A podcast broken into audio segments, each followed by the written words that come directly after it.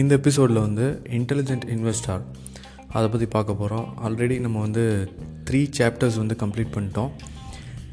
இது வந்து fourth chapter fourth சாப்டரில் வந்து a century of stock market history இது வந்து என்னென்னா பெஞ்சமின் கிரஹாம் வந்து ஒரு ஹண்ட்ரட் இயர்ஸ்க்கு முன்னாடி இருக்க டேட்டா வந்து அனலைஸ் பண்ணுறாரு ஸோ இந்த புக்குடைய ஃபைனல் அப்டேட் வந்து நைன்டீன் செவன்ட்டி டூவில் தான் வந்து வருது.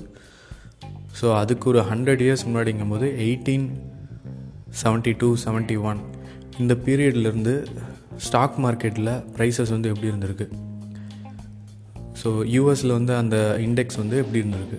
ஸ்டாக் மார்க்கெட் இண்டெக்ஸ் ஸோ அதை அனலைஸ் பண்ணி பார்க்கும்போது நிறையா க்ராஷஸ்லாம் இருந்திருக்கு.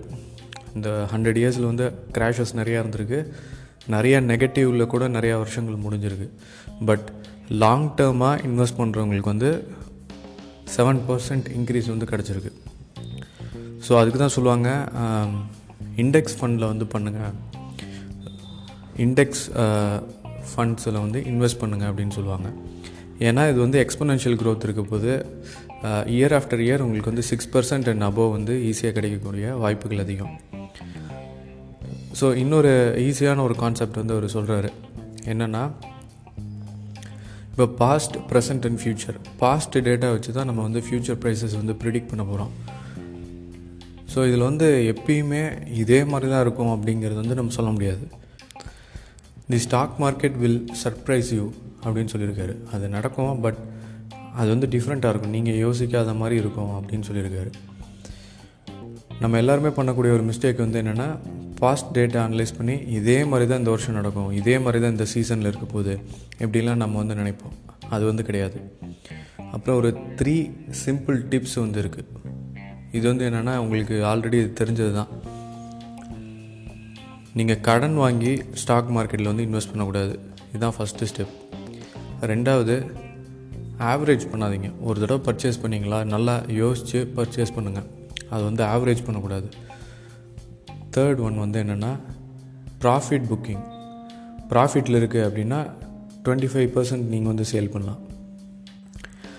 ஃபிஃப்டி பர்சன்ட் வந்து சேல் பண்ணலாம். ஸோ இது மாதிரி நீங்கள் வந்து பண்ணலாமே தவிர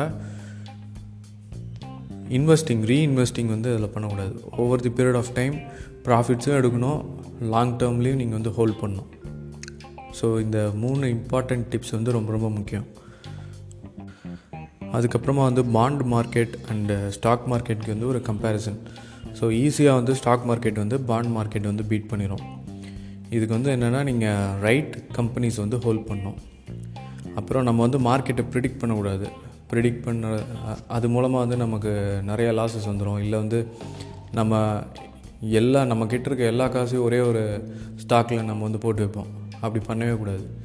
கால்குலேட்டட் ரிஸ்க் தான் எப்பயுமே நீங்கள் வந்து எடுக்கணும். ஸோ இதுதான் இந்த சாப்டர் நெக்ஸ்ட்டு சாப்டரில் இன்னும் நிறையா விஷயங்கள் நம்ம இன்டெலிஜென்ட் இன்வெஸ்டர் பற்றி பேசுவோம். ஸ்டேட்யூன்ட் thank